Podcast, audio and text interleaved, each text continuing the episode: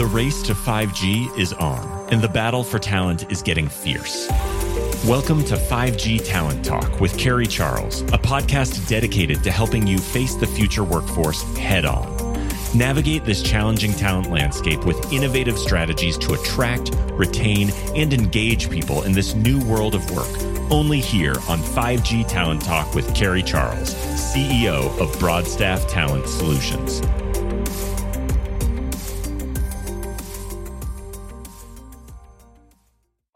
Hello, and welcome to 5G Talent Talk. I am Carrie Charles, your host, and I want to thank you for joining me today. I have a very, very special guest, and he is someone that I greatly respect in the industry as well as a valued client, Josh Broder. He is the founder and CEO of Tilson, and I am so excited for this conversation today, Josh. Thank you for being on the show. Hey, Carrie, thanks for having me on. So, Josh, today, you know, I want to talk a little bit about something that you know I do talk about from time to time on 5G Talent Talk and that is leadership looking at your journey how you got to where you are you know where how did Tilson come to be you know and really digging in a little bit in that area because I think it's important as we move toward 5G to look at the leaders behind 5G. So, Josh, tell me about your journey and how did you get to where you are today? I mean, everything. I want to know what your first job was in your whole life.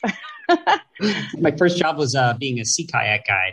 Uh, no way. Close to Maine in the summers. And I think if you think about what being a guide is, it, it's actually just being a leader and making sure that everybody arrives uh, where they're supposed to go and that nobody gets hurt along the way. Uh, and so, you're still doing that today. And I feel like I'm still doing that. When I was in high school, I knew that I really wanted to be a leader and I was moved to join the army and I wound up taking a, a scholarship to go to college, the army and you know, basically I had a normal college education and then I owed them some time afterwards. And I would say from that standpoint, I'm an intentional leader, but I'm actually an accidental technologist. So when I was in college, the deal was if you put your nose to the grindstone and made your grades and did a good job in ROTC, you'd, you'd get a lot of preference in your assignment. And so I wanted to go to Japan to be a military intelligence officer, meaning I'd lead a group of people doing intelligence work in Asia. And I didn't wind up getting to do that actually. When September 11th happened, the Pentagon killed the group of people that were meeting to give us our assignments and burned our files. And I wound up graduating from college and having no assignment from the Army. So I got commissioned as a second lieutenant, which is like the most junior officer, leader person. And, they didn't know what to do with me, along with my whole cohort who was sort of administratively in limbo, just sort of teaching at the military studies department where my ROTC unit was in Vermont. And then I wound up being branched in the Signal Corps, which is the part of the Army that does telecommunications. And I wound up going to Germany right before, I guess, the second invasion of Iraq. And Afghanistan was already going on. There was a bunch of stuff happening in other places. And so I wound up spending four and a half years, almost five, traveling around the world. I spent the whole time overseas, I spent time in 22 countries and building a lot of networks. And so I'm an accidental technologist, but now I'm a recovering network engineer. So I'm a recovering network engineer. I love it. I love yeah. it. Yeah. So I, I got to build a bunch of networks. And so I wound up in leadership, which I had intended and, and, got a lot of great leadership experience. But I also wound up learning about networks and really appreciated the capability of broadband networks to connect people over distance and to accomplish really great things together despite you know, geographic distance. And when I came back to the US, I was looking for a job and I wound up going to work for a company called Tilson. I was a third employee. And at the time, the company was doing consulting only, wasn't building anything. And pretty quickly, we got into building some networks because that, that was the thing that really interested me. And my then business partner had an opportunity to go work for some of my army buddies who were back in Europe running a defense contractor. And that sort of precipitated me buying the company when it was still real small, 10 or 15 employees. And so flash forward to today, a bunch of serendipity has led to a different business, but all of that meant I was an intentional leader and an accidental technologist. Oh, I love it. How many employees do you have today, Josh? We have about 600. Wow. And in how many years was that from 10 employees to 600 employees, uh, would you say? About, I would say 2011, uh, we were probably 10 employees, 10 or 15 employees. So, you know, it's been about 10 years. Oh, that's incredible. Incredible. So let's talk a little bit more about Tilson. And Tilson is on a mission. I see it right mm-hmm. there and I see it all day long on LinkedIn. Congratulations. I absolutely love that. Being a veteran myself, I can relate to that. So who is Tilson? And talk about, you know, your services and really where you've come to because you're, you know, you are a different company now than you were then. Yeah, that's true. So today Tilson's on a mission to build America's information infrastructure.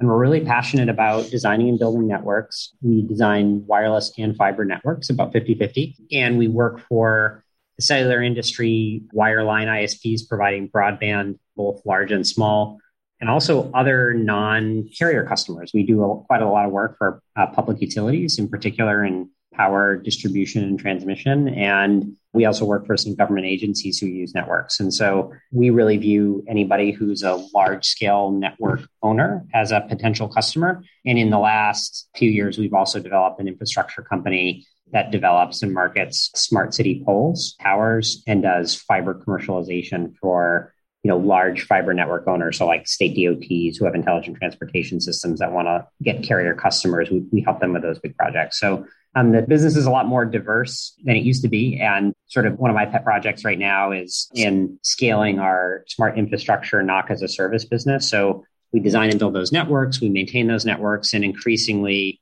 our network owning customers have asked us to do active monitoring of, of those uh, networks and self dispatch. And so we have that active monitoring capability.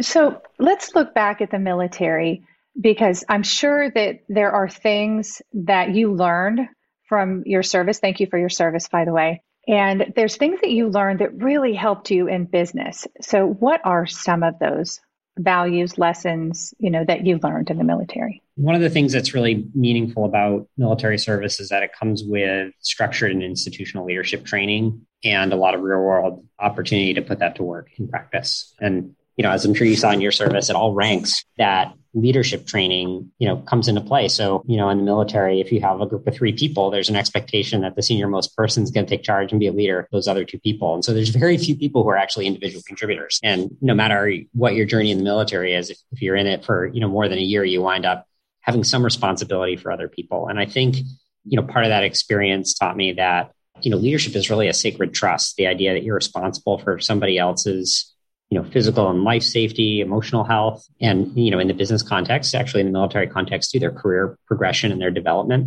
And all of those things are things that I've tried to infuse into Tilson. Hmm. Describe your leadership style. Did you have, you know, and how was it created? Did you have mentors, people that influenced you as a leader? Yeah, so I had some incredible mentors along the way and, and still do today. I think you know leadership is a journey and i'm constantly learning and you know, I look back at my old self and say, geez, that old self was pretty naive. And so now, you know, the only thing you get with age is an appreciation of how little you know. Um, and so and that's the truth. the farther I go, the more I realize what I didn't know before. And so you, you start to appreciate, you know, that there's some known unknowns uh, today. And so I've had mentors all along the way. I think of one guy in particular, Pat Carr, who was a, a guy in the military who I reported to when I was in Afghanistan. And and he was really focused on developing his teams and building capable leadership and management teams. And so as I think about today at Tilson, I'm at a place now at 600 employees where it honestly doesn't matter what I do throughout the day. I could sell 100 deals or operationally supervise 100 projects, wouldn't move the needle. Doesn't matter. I mean, all of the good things that happen in Tilson happen because of a capable and autonomous team.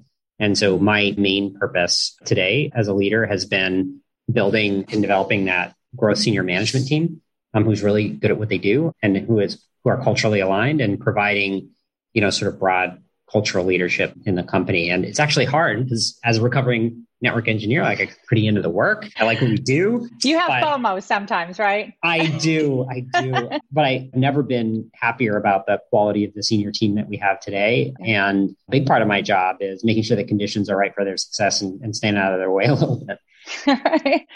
So Let's talk about the Tilson culture. This is something to be admired. And I've known you for a long time. I mean, I say a long time in the industry. I've been in the industry, what, over almost six years.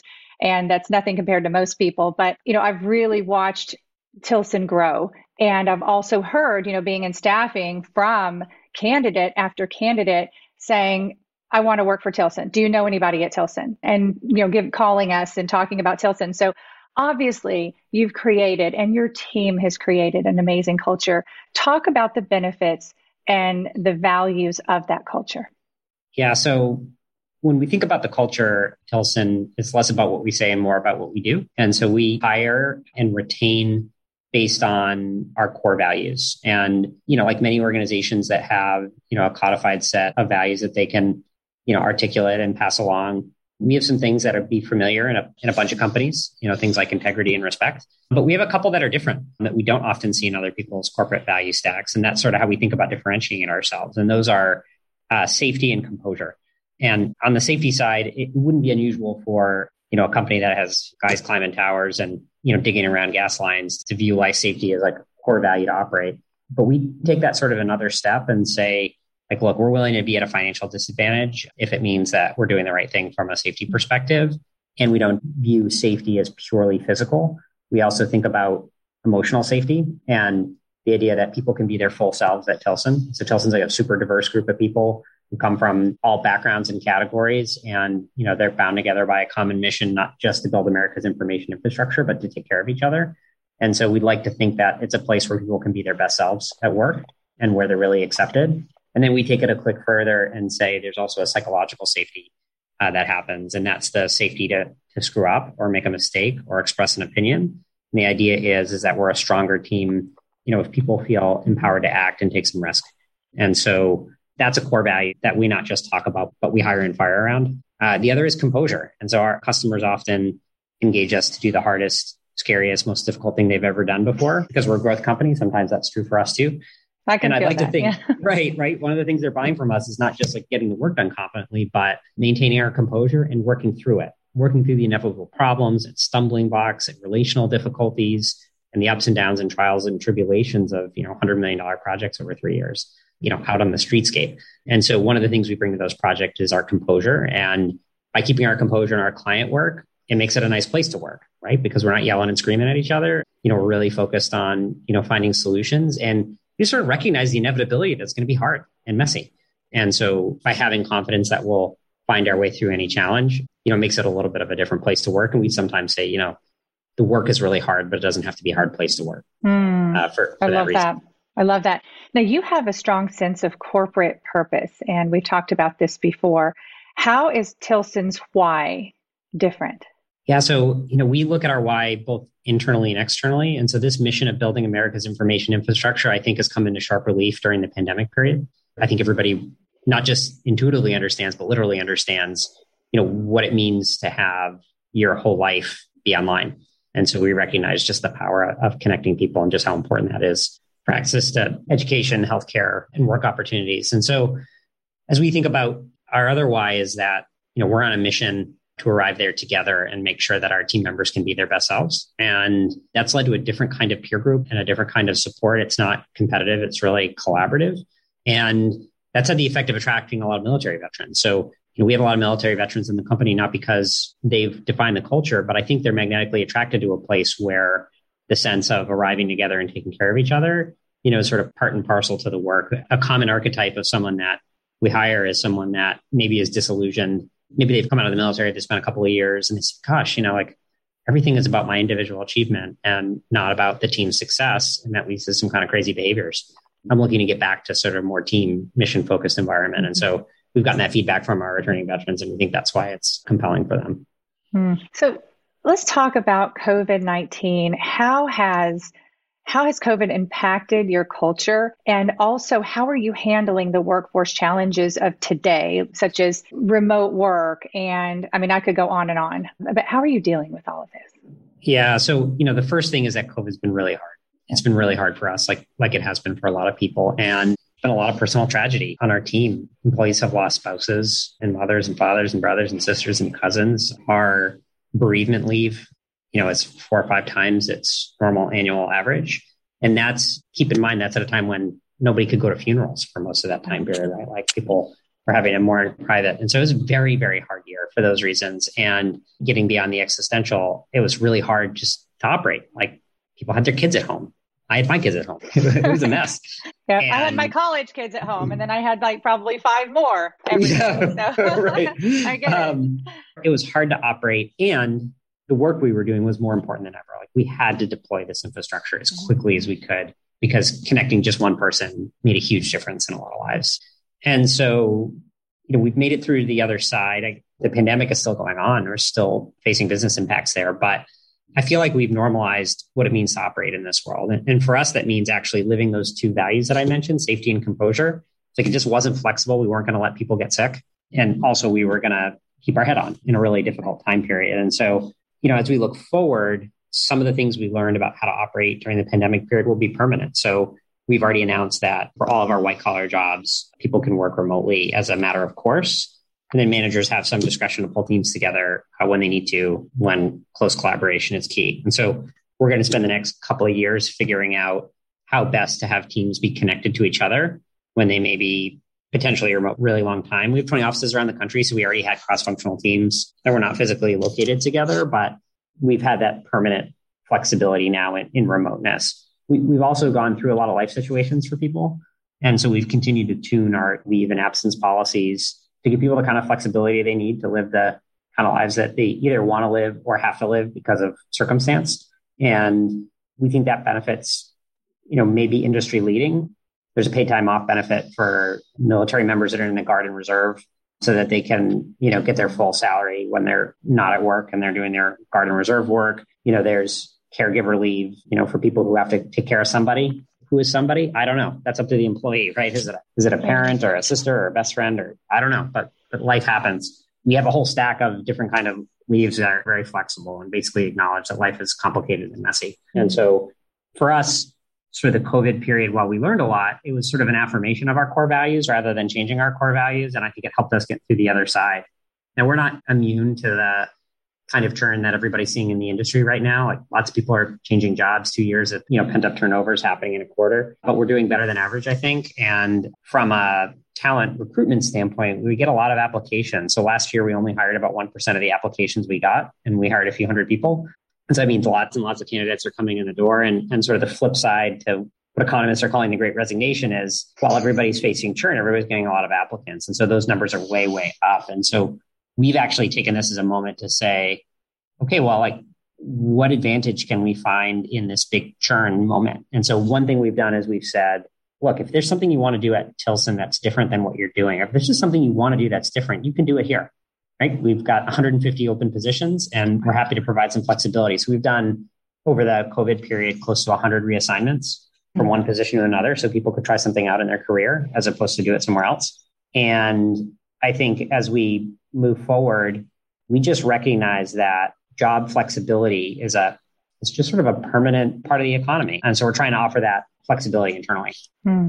Go back to diversity a bit because it's impressive how Tilson has maintained diversity company wide but you know it's a tough can you know it's a tough market out there. I mean it's still difficult to find candidates. Even though there's so many people leaving their jobs and applications it's still very very difficult in telecom. So how do you maintain diversity when it's tough to find candidates and you need those spots filled diversity became a hotter topic for us during the BLM awakening in 2020 and you know, we were asking ourselves as a company like well, who are we? We're we doing a good job at this? Are there things that we could be doing that are different? And what we eventually honed in on were, were two things. One is let's diversify the board and, and get that right as a first step. And then we'll propagate that throughout the company. So that's something that we did in, in 2020 and early 2021. If folks are interested in our board, they can come go look at our website. And then, you know, the other thing that we looked at, we said, well, where are individual contributors and managers telling us that we're succeeding and failing in this area? And by and large, the feedback we got was doing a crummy job having as diverse a candidate base as we could during the hiring process. And so ultimately, managers who are busy and trying to run and gun and get a project done were being presented with finalists who were from a relatively limited labor pool. And so we did a lot of work structurally to make sure we were casting a wider net for candidates and inviting candidates to join our search from all backgrounds and geographies and walks of life and ethnicity and gender. Pick a category, we said we want to make sure that we have the widest possible net for the best possible candidates. And shouldn't come as a huge surprise to you that we started having much better searches with much better candidates because we were exposed to a much broader group of, of people and talent and folks that if our you know got beyond who our manager knew and what I would say is today we'll never go back. We love the broader candidate bases that we've discovered, and we think we have some work to do there still to uncover pockets of talent and capability, you know, that we may not have thought to invite or didn't have access to before. And so that's really yielded much better hires for us. Mm. So, Josh, I know you have such a strong commitment at Tilson to hiring veterans, but I have a question about where to find them because I know there's uh, veterans have so many transferable skills for 5G, for telecom, but where do you go to find veterans to hire? Do so a we, program? Yeah, yeah when, when, we started, we just hired everybody we knew. And so there, there were a lot of people from units that, that we had all served in and, and they were in the company too. We, have sort of grown beyond that model being scalable. And so we look at it in a couple of ways. The first is we make it easier for veterans to find us. And we do a lot of outreach through veterans groups and other workforce transition assistance programs. And we've done some structural partnerships with workforce development organizations that do some reskilling and then we hire out of those programs. So we essentially provide in some cases financial support to the programs and then hire those groups and, and you know make long-term investments and reskill veterans. We've also had great success with an internship program called uh, the Department of Defense SkillBridge program, and we essentially we think we're that we're the leader in in utilizing this program nationally for companies our size. And this essentially allows transitioning veterans to come work for us during their terminal leave period uh, for up to six months, and the DoD pays their salary, and uh, we place them in an internship. And it requires actually a lot of sophistication to do this well, um, because when you think about an intern, you know, intern generally refers to someone who's at the entry level. Um, they're getting their start. And by definition, folks who are making a transition out of the military are not at the entry level. They have a lot of work experience. In some cases, um, we're taking them on as interns and they are, you know, 20 year veterans. And so they're actually at like a really senior level of leadership or expertise in the thing that they do. And so our key to success on that has been to assign one on one mentors and help them bridge the gap between the skill set that they have and the skill set that they need to be successful on the civil side. And we have about a 50% placement rate in that program, meaning wow. 50% of those interns who come and spend four, five, six months with us wind up staying at the company in a full time position. And 50% we help outplace some other position. And generally, they have plenty of great offers. And so we're really happy about not only the social good that that program is doing, but it's been great for our business. And mm-hmm. some of our real star performers have, have come through that program. Hmm. You know, you really walk your talk. I mean, what you're committed to, you put action to. And, you know, I love that, Josh. I love that. How do you identify and develop leaders? I mean, you have some of the strongest leaders, um, not just in the industry, but really, I think, on the planet. So, how do you do it? It's really hard. And we're still learning and trying to figure this out and are not successful in every instance. But it's something we care a lot about and we work really hard at. And so, unfortunately, there are no magic bullets there. so a lot, lot, lot Darn. Of a lot of nose in the grindstone. And so, once you've hired great people, then, you know, I had talked before about this sort of sacred trust and leadership when you're responsible for people. You're not just responsible for their safety, but you're also responsible for their career success. And so, uh, for us, making sure that you know new employees have one-to-one mentorship opportunities, and particularly with our individual contributors, um, we sort of formalize that into an apprenticeship program. So I think we're pretty advanced users of the wireless TIRAP program, the telecommunications registered apprenticeship, uh, telecommunications industry registered apprenticeship program. Um, Good job. You did it. Thank you. Uh, which allows us to have one to one mentors with people going through a program of on the job, on the job education and advancement. And it gets them from either sort of low skilled to skilled or sort of skilled to high skilled. Uh, so we have sev- mm-hmm. several, you know, iterations of this and we've got about 85 employees participating on the wireless side of our business. And we're in the process of launching reg- registered apprenticeships on the fiber construction side of our business um, and expect sort of similar participation over the next year. And so we've done it both informally and sort of the sort of cultural attributes of how we develop our junior leaders into senior leaders. And we've done it formally through some structural programs where we have that one to one mentorship. And, you know, when I say it's hard work and there's sort of no magic bullets, like if, if I've got a problem right today where I don't have enough you know, talent for a thing, there's literally nothing I can do about it. We've either got to pass on that opportunity or bring in a partner. And so we've said, look, talent development's a long game and it, it might take one or two or three years to build and grow the person you're interested in. And every day that you don't start doing that, you're a day farther away from it. So when we started doing that three years ago, you know, it felt like, gosh, this is going to be a really long term investment. We're a little company. It's going to take a really long time to have those leaders. And today, those folks are running, you know, they're foremen on teams. And so, you know, now we see the fruits of our labors. As we think about our white collar workforce, we've identified two really important skill development areas in terms of, you know, how do we think about the skill set that our leaders bring to the table, you know, in addition to just basically like how to manage work and how to take care of people. And that's in analytics and AI. Mm-hmm. And so we've partnered with the Roux Institute at Northeastern University to have a cohort of student managerial employees who will be getting a full-time grad degree in either AI or business analytics on a full scholarship and also be employed part-time at Tilson with full benefits. So the idea is that someone who's a family person, uh, it could be sustainable. Maybe they wouldn't have replacement income, but they'd have income and they'd have full benefits for their family. And then they'd have no debt coming out of it because they'd have the scholarship on the graduate school side. And, and while they're doing that, those individuals will be brought through a rotational leadership program within the company where they'll spend time in several divisions and have an opportunity to really get to understand the industry and business um, from a bunch of different directions while they're getting that that other skill set. So I'm really excited about this program. Uh, it's taking that's a couple of years very exciting. We want and build the bridges with the external partners that would be necessary to really make that happen. You know, it reminds me of my kids are play baseball, so it reminds me of a baseball team you know you, that long term that mm-hmm. long view you said and the farming of talent. So does it i i, I don't know are you a baseball fan? You a sports yeah, fan? no it, it, it's, it's exactly like that and i wish i had a farm league that, that we could draw on we do view it in, in sort of that long term development point and you know why you can go and uh, you know look like all the competitors hire from each other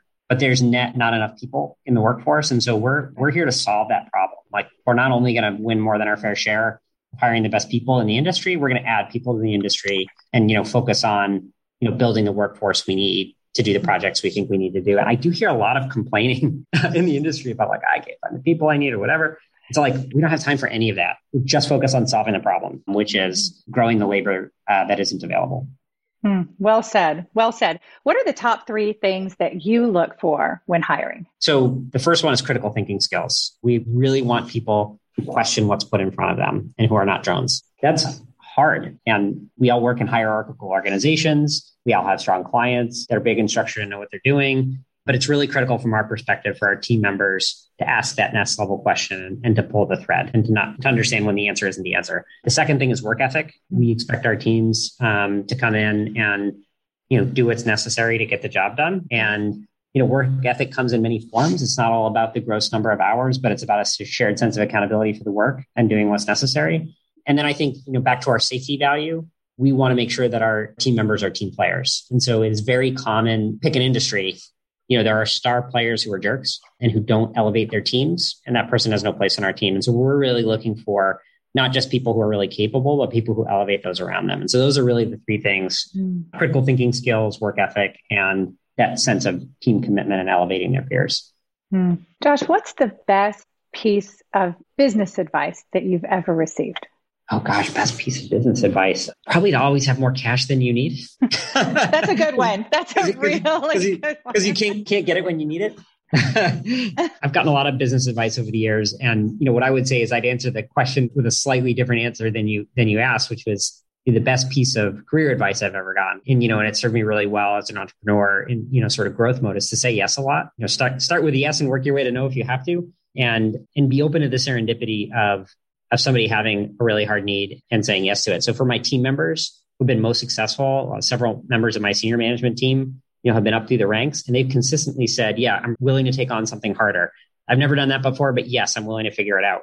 And so saying yes in a career and then you know as a business when clients come to us and say i got this crazy thing. I've got to get it done at this cost. And we know it's kind of impossible. And so saying yes to some of those challenges and, and then being committed and, and taking risks to figure those things out i think is a sort of a similar parallel to that career say yes. It sure is. That's one of my mottos is say yes and then figure it out and then be successful at it. Yeah. So josh let's fast forward here 10 years from now and what would you tell your younger self now that you know what you know about business leadership and career and everything? Like, what would you say to your younger self? What advice would you give him?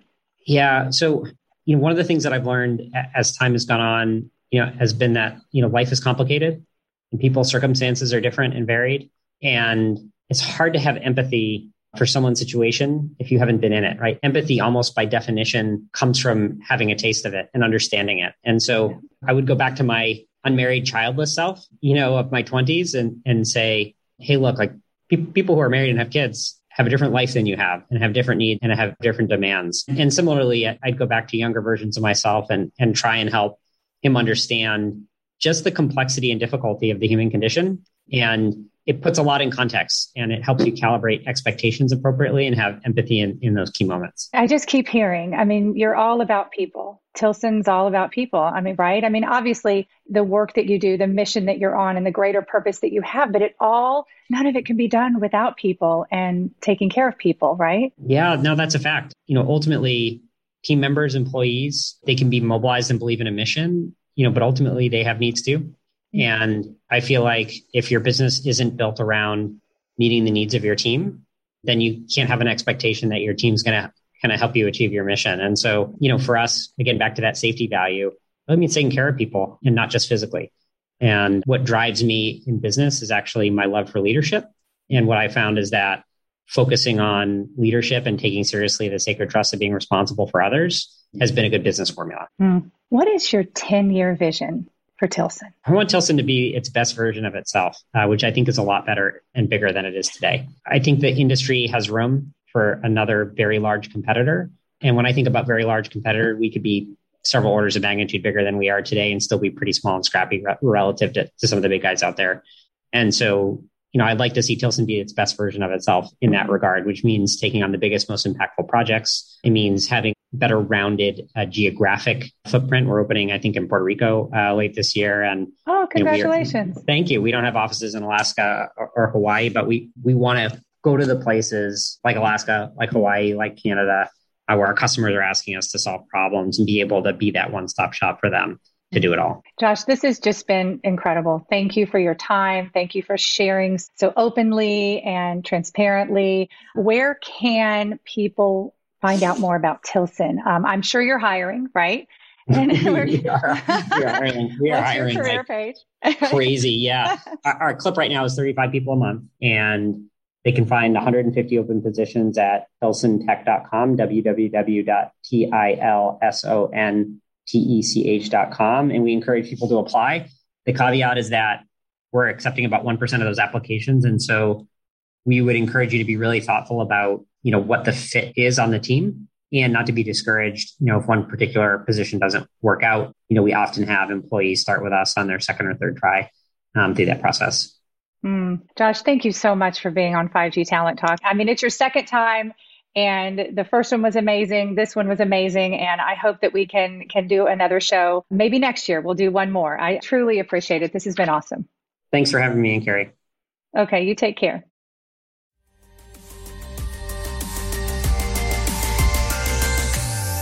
Thank you for listening to another informative episode of 5G Talent Talk, brought to you by RCR Wireless News, Telecom Careers, and Broadstaff Talent Solutions.